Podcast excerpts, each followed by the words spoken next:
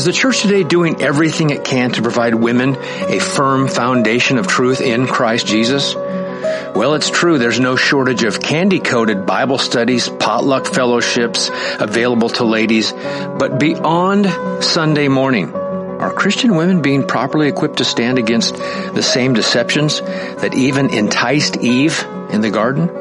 In an attempt to address the need for trustworthy biblical resources for women, No Compromise Radio is happy to introduce Equipping Eve, a ladies only radio show that seeks to equip women with fruits of truth in an age that's ripe with deception.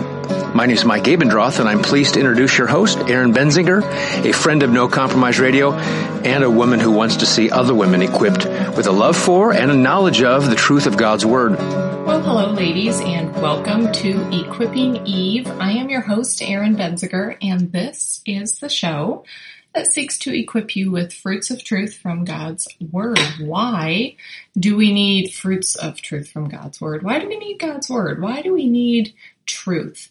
Well, we need truth because does anybody want to exist in lies? I mean, do you appreciate it when you find out that your family member has lied to you? Do you enjoy it when you know that your boss or your management is lying to you? No, nobody wants to be lied to. You can't trust a liar, can you? Ladies, that is what is so beautiful about God's word. It is truth. It is God's word and God cannot lie. So every single word contained in the 66 books of the Bible is God's word and therefore is truthful because naturally his words would reflect him. The Bible reflects its author, and therefore the Bible is true. It can be trusted. Isn't that wonderful? And it's the only true objective truth. It's black and white. It it's not subjective. You know, when I have an emotion or I have an experience, it's all subject to A, my fallenness, and B, subjectivity and how I interpret it. But scripture is true. It has one meaning and scripture is true whether I exist or not. Scripture is true whether I believe it or not. Scripture is true whether you believe it or not. Scripture is true whether you exist or not. And that is precisely why it does not matter what the Bible means to you. What matters is what the Bible means. Right? Because God wrote it with one meaning and that's the meaning that matters, not the meaning that you want it to have. And that is why we love it. That is why we treasure God's Word. And that is why here at Equipping Eve, we talk about God's Word. We dig into God's Word to use that wonderful Christian cliche that we all use way too much. Dig in. It makes me feel like I should get a little shovel when I read my Bible. But you know what, what I mean, and we all know what that picture means is we love to open God's Word, we love to study it, learn it. Why? Just to know it? No. To, because we want to know its author. We want to know God. And we want to know Jesus Christ, who is revealed in the scriptures. That's how we come to know Christ. We don't wait for him to come to us in a dream because that doesn't happen. No, we know Christ through God's word. And in fact, God says in that word in Hebrews 1, God, after he spoke long ago to the fathers and the prophets in many portions and in many ways, in these last days has spoken to us in his son, whom he appointed heir of all things, through whom also he made the world. And he is the radiance of his glory and the exact representation of his nature and upholds all things by the word of his power i.e., ladies, Jesus is God. When he has made, when he had made purification of sins, he sat down at the right hand of the majesty on high, having become as much better than the angels as he has inherited a more excellent name than they. That is our Lord Jesus Christ, and that is why we love the scriptures, because the scriptures reveal that Christ to us. Can I get an amen? I hope you're amening on the other end of the podcast. Well, since we're on the topic of the scriptures and the sufficiency of the scriptures that we see right there in Hebrews 1, 1 and 2, that God has spoken fully and finally in his word, I wanted to skim through a little article that I found. It's on, it's from a website called deliveredbygrace.com and it was posted on February 14th, 2017 by Josh Boyce. Bice. I don't know if I'm saying his name correctly. So if somebody knows Josh and I'm mispronouncing his last name, please tell him I'm sorry. And tell me how to say it so that if I use his material again, I can actually get it right. B-U-I-C-E.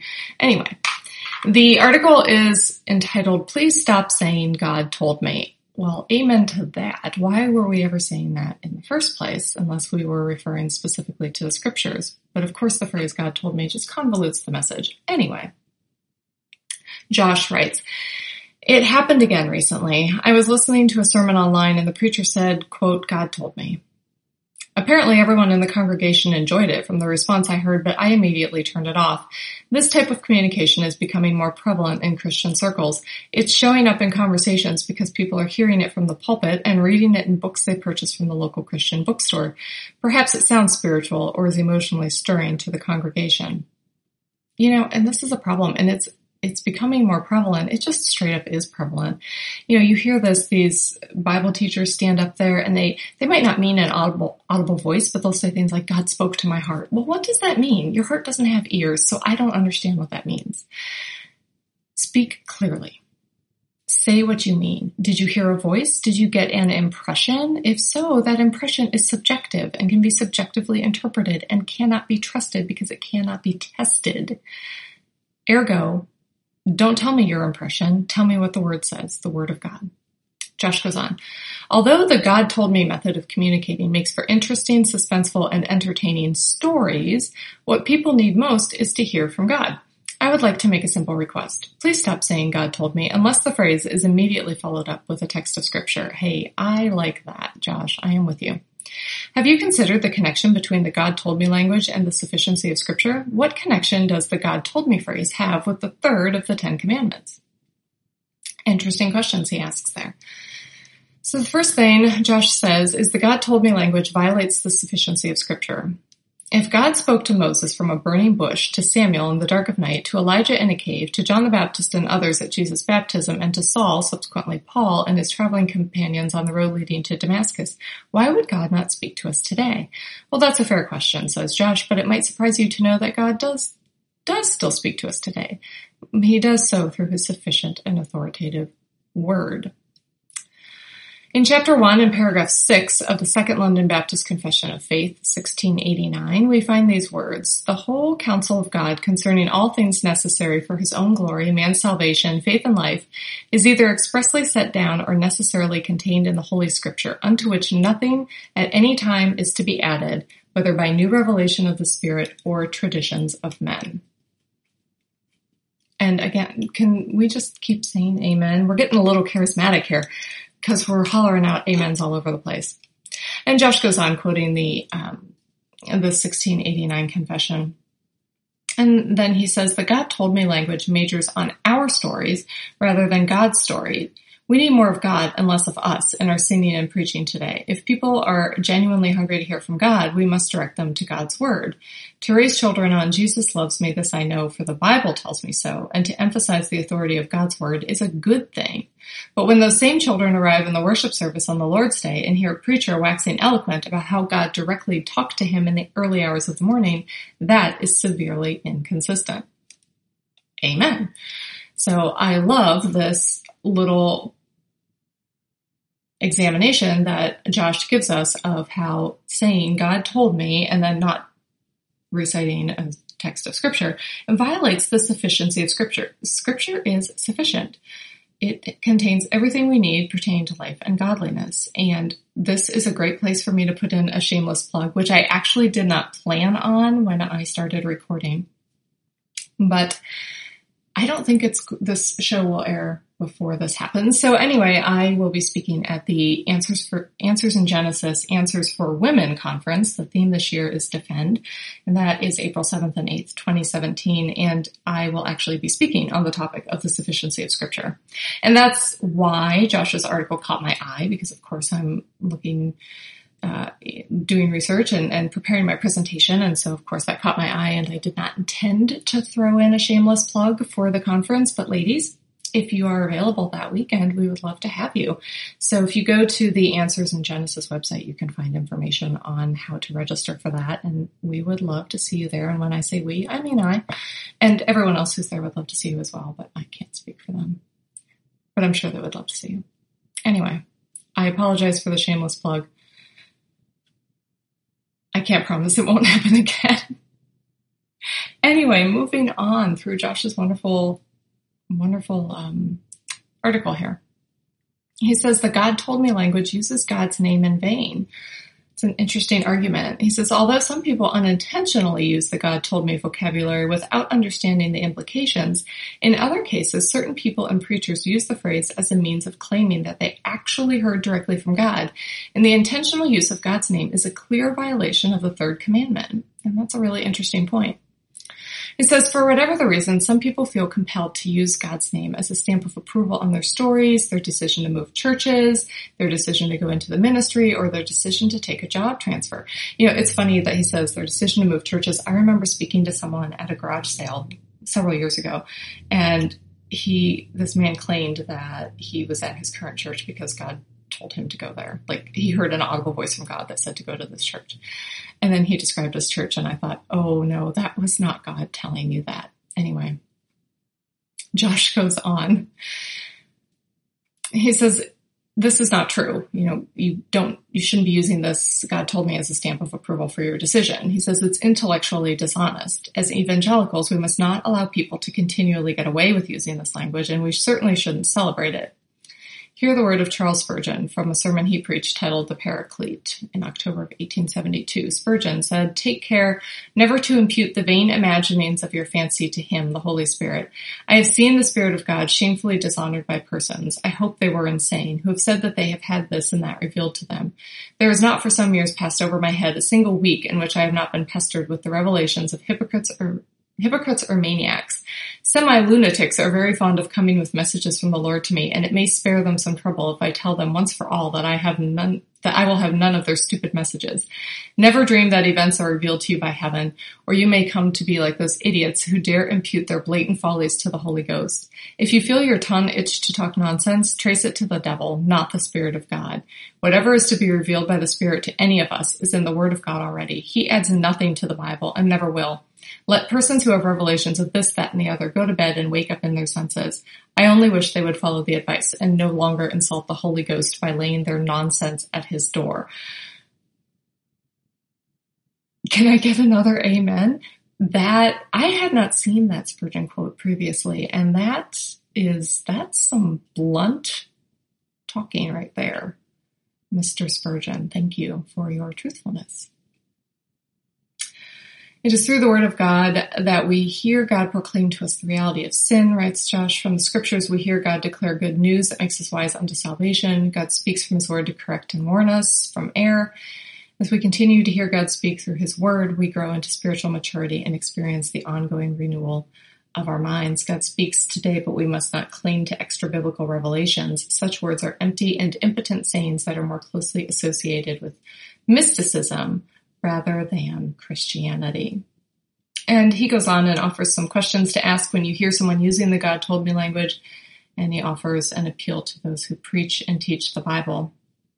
And so, um, of course, as always, we'll link to this article at the Equipping Eve blog. So if you go to equippingeve.org, you can get to the blog from there. And um, I updated the blog a little bit.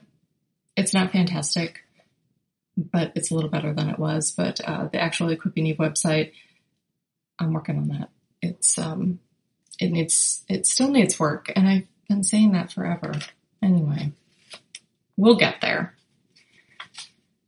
We'll get there. Okay, so we will link to that. That's a great article. Thank you, Josh, from Delivered by Grace. Josh, I cannot pronounce your last name, so let me know how to say that. And thank you for that excellent, excellent article on the God told me language and discussing how it denies the sufficiency of scripture and how we even are being disobedient to the third commandment um, and taking the Lord's name in vain by using such language. We don't necessarily always think of it that way. And so that was some really helpful insight. And so thinking about scripture, you know, we've talked on this show in the lifespan of Equipping Eve, we've talked about the sufficiency of scripture. We've talked about extra biblical revelation and the claims by some of these teachers that they're hearing from God. And, you know, God doesn't speak with less authority one place to another.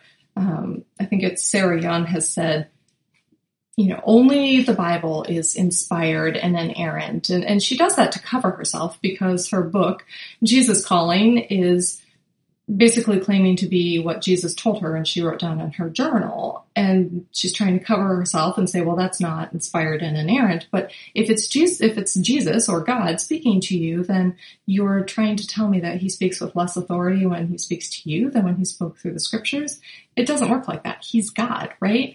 So scripture, the sufficiency of scripture and the finality of scripture and the inerrancy and infallibility of scripture, these are important doctrines to consider. The Bible is the very word of God. And as Christians, I mean, that is, if you don't believe the Bible is the word of God, you really should not call yourself a Christian. Because what do you have to base your faith on? You know, if you doubt a portion of scripture, but not this part over here that you like, well, then what's to say that the portion that you like is true? You like the part where Jesus saves you from your sins, but if you don't believe the part where Jesus condemns those who don't repent and trust in him, well, how do you know the part you do like is true? You, you can't have it both ways. You know, I, in very many situations in my life, I remember a sign that used to hang in my fifth grade science teacher's classroom. And it said, and I quote because I have remembered this since fifth grade, which was a very long time ago. It said, quote, this is not Burger King. You do not have it your way. You have it my way, or you don't have it at all, end quote. And so, of course, that was back in the time when Burger King had their slogan as, you know, I want it my way, or I don't know have it your way. Was that it? I don't know. Anyway, that was their slogan. And so the implication, of course, is you're in Mr. whatever his name was classroom. And so you don't get to mess around and break the rules because it's his classroom. You have it his way and he has his rules. Well, we don't get to have it our way when it comes to the truths of scripture. We have it God's way. And why? Well, he's God. He is the sovereign creator of all things. And so he gets to have it his way he wins. And I'm okay with that. I'm okay with a sovereign God having authority over me and over all areas of my life because he's perfectly holy and righteous and just and good and gracious and loving and caring and forgiving. Why would I disdain that authority? Think about it. That's nonsensical. That is borderline lunacy to not treasure and love and respect and honor and revere that. So, thinking on all these things, we've talked about all these things quite a bit in the past sufficiency of scripture, extra biblical revelation, the nonsensicalness of that. So, let's talk a little bit in the time we have left about the actual Bible, these 66 books that we believe to be, because they are, the Word of God. Let's talk about the canon of Scripture.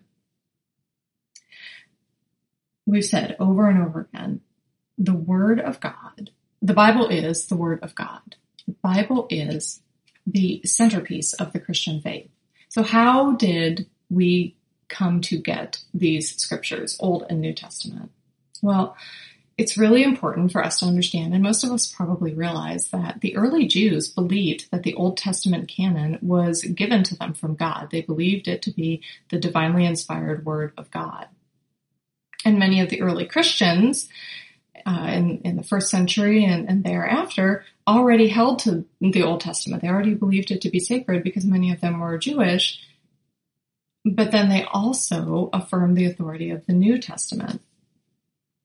And there's a really good quote by H.G. Wood on that. And he says, quote, the coming of the Messiah had revealed God with a completeness that could not be discovered in the Old Testament. And so the Old Testament pointed to this Messiah and, and pointed to Christ and, and the Jews knew that that Messiah was coming, but there in the New Testament, he is revealed. You know, the New Testament is the fulfillment of the Old. And if the New Testament is the fulfillment of the Old Testament that you've already held sacred and authoritative, then naturally that New Testament would be considered to be just as authoritative.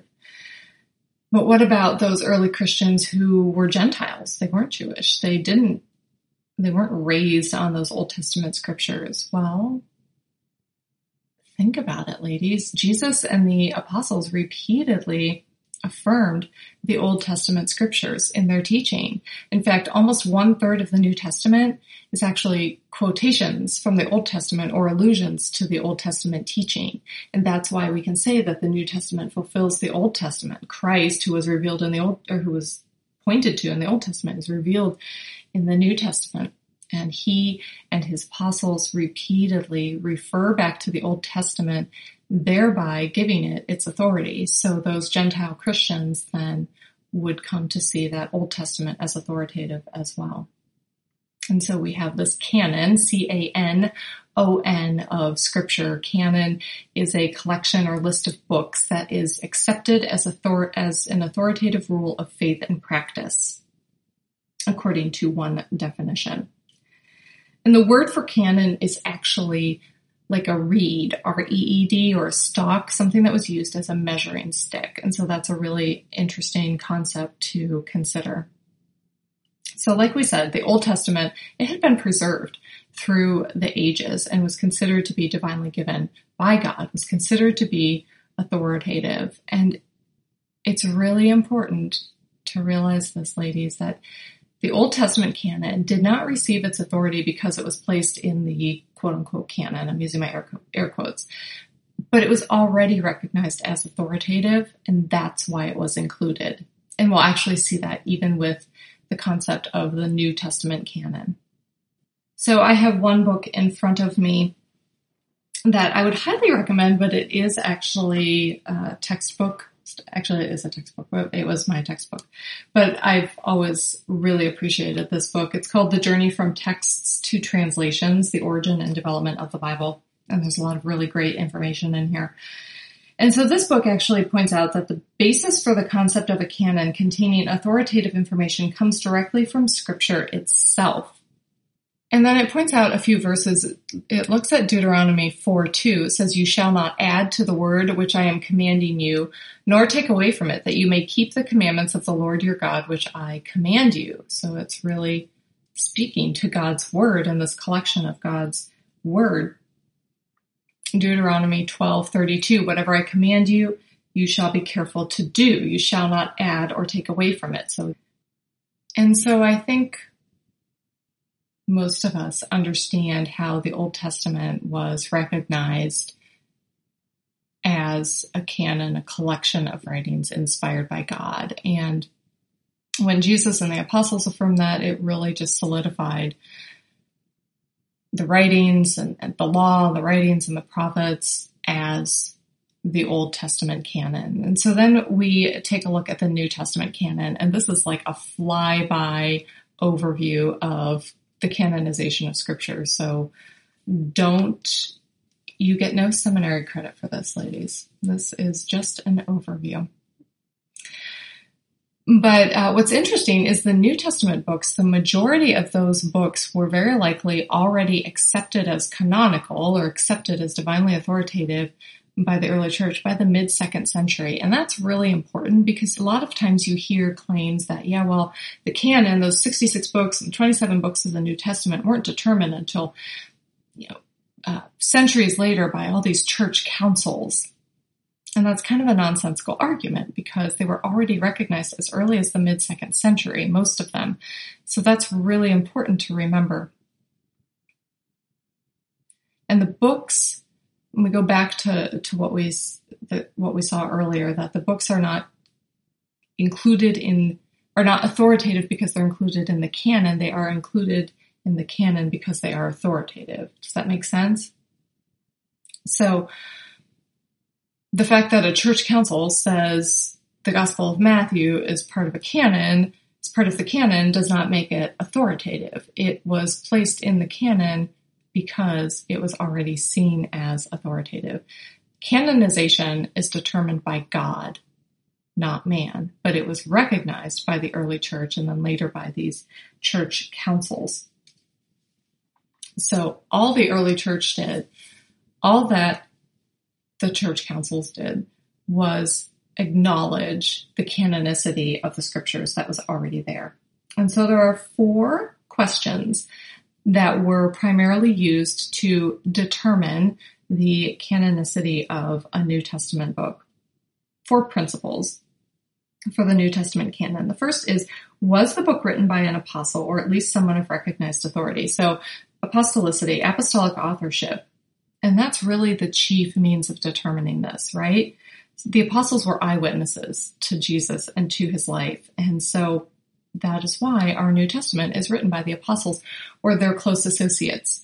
You know, uh, Luke learned uh, very much from Paul. Mark was not an apostle, but he learned from Peter.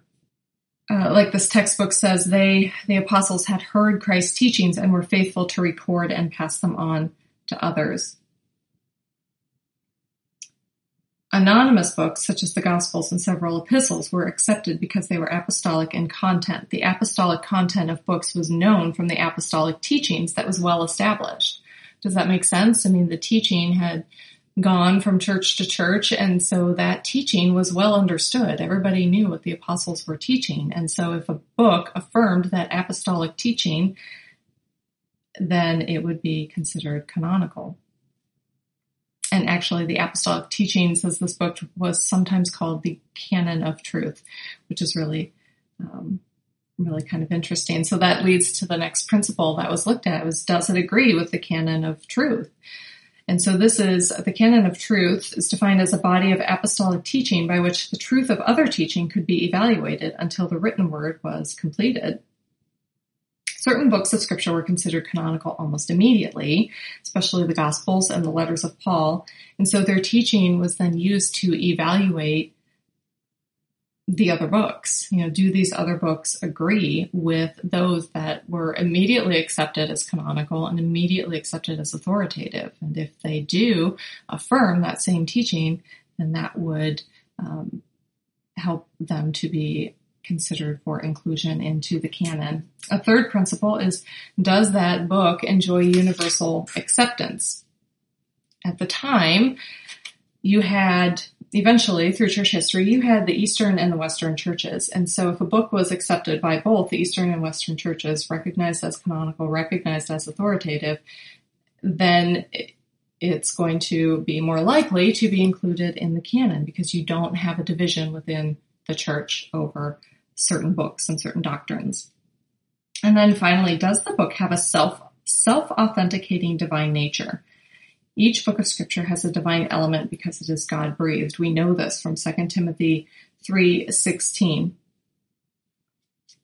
And uh, F. F. Bruce says, we may well believe that those early Christians acted by a wisdom higher than their own in this matter, not only in what they accepted, but in what they rejected. Divine authority is by its very nature self-evidencing, and one of the profoundest doctrines recovered by the reformers is the doctrine of the inward witness of the Holy Spirit by which testimony is borne within the believer's heart to the divine character of Holy Scripture. This witness is not confined to the individual believer, but is also accessible to the believing community, and there is no better example of its operation than in the early than in the recognition by the members of the early church of the books which were given by inspiration of God to stand alongside the books of the Old Covenant, the Bible of Christ and his apostles, and with them to make up the written word of God. So there's your four principles. Apostolic authority, does it agree with the canon of truth? Does it have is it universally accepted among the church and does it have a self-authenticating divine nature? And so that's what was being looked at when the canon was being determined. But again canonization was determined by god and merely recognized by the early church. And that's what is so important to remember when we start hearing arguments otherwise. And so, thinking on all of this, we naturally ask the question, does God still speak today? We heard what uh, that article said at the beginning of the show, but is the New Testament canon closed? You know, some Bibles, my Bible has uh, blank pages in the back with lines on it. Am I supposed to write down what God is saying to me there? Well, we've seen from Hebrews that God has spoken fi- fully and finally through his Son, the Lord Jesus Christ. Scripture is closed. We are not to add or take away from the books that he has given us.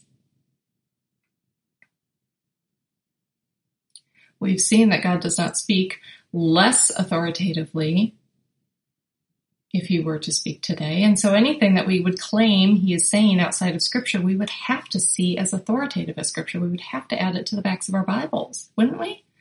But the problem with all of these claims to extra biblical revelation is they're they're silly and nonsensical. You know, you have a Bible teacher over here saying that God told her to go get uh, a cappuccino and go on a play date at the zoo, or go build a snowman, or you know, uh, take a nap. I don't know. But if you look through Scripture, the argument is always, well, God doesn't change, and He's been speaking all through Scripture. He spoke to people, but what He spoke was for the good of the church. It was, it was something that affected God's people. What he spoke through the prophets was something that Israel needed to hear. It was for Israel. He didn't speak to people in their personal life. You should go buy this house. You should take this job. You should marry this person. Hosea being an exception there, but that was an illustration for the people of Israel. Do you understand? Do you, do you see? So is the New Testament canon closed? And this book says it is reasonable to say that the canon was complete by the end of the first century when all the apostles had died, though it took significantly longer for all of the books to be recognized. But ultimately, Christ is God's final revelation, and not simply that the final revelation came through him. Even Paul, who wrote many of the New Testament letters, did not claim to have new revelation, but merely explained what God had already revealed in Christ. And again, that's so important. And I don't think that I've heard it, heard that truth expressed that way often enough. The apostles, yes, they came after Christ. They didn't add anything new. They merely explained what Christ had already taught through his ministry. And F. F. Bruce, there's another quote from him. He says, quote, there is no teaching in the New Testament which is not already present in principle in the teaching of Jesus himself. The apostles did not add to his teaching. Under the guidance of the promised spirit, they interpreted and applied it. And that's the reality. And that's the reality. And we are so fortunate that God has been gracious enough to have that word written down, that he's preserved it through the centuries so that here it sits on our desk, it's, it's on our phone, we carry it in our pocket with us.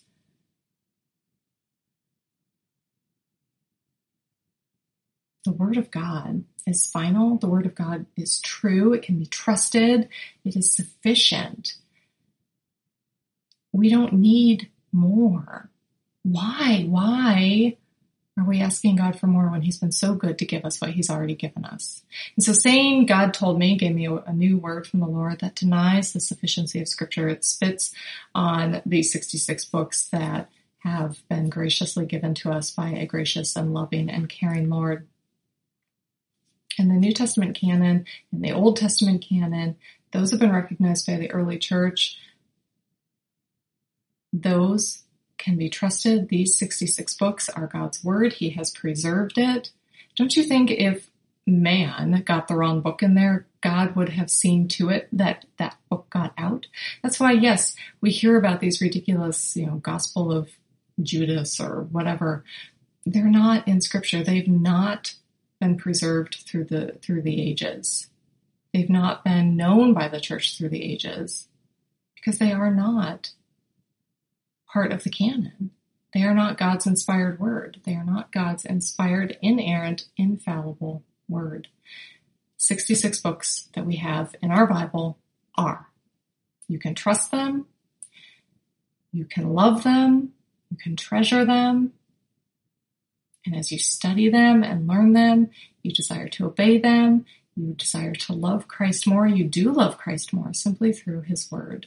You are convicted. You are comforted. You are encouraged. You grow. It's an amazing thing the way God uses this word. And that is why we love it. And that is why at Equipping Eve, we love to give you fruits of truth from God's word. So hopefully you've enjoyed taking a little look at the canon today. Ladies, I don't know what we'll talk about next time. So we'll, we'll see what God tells me to talk to you about next time. We'll see. Just kidding. All right, ladies, until next time, get in your Bible, get on your knees, and get equipped. Thanks for listening. You've been listening to Equipping Eve, a no compromise radio production. If you'd like to get a hold of Erin, you can reach her at equippingeve at gmail.com, or you can check out one of her two websites, do not be surprised.com or equippingeve.org. Thanks for listening.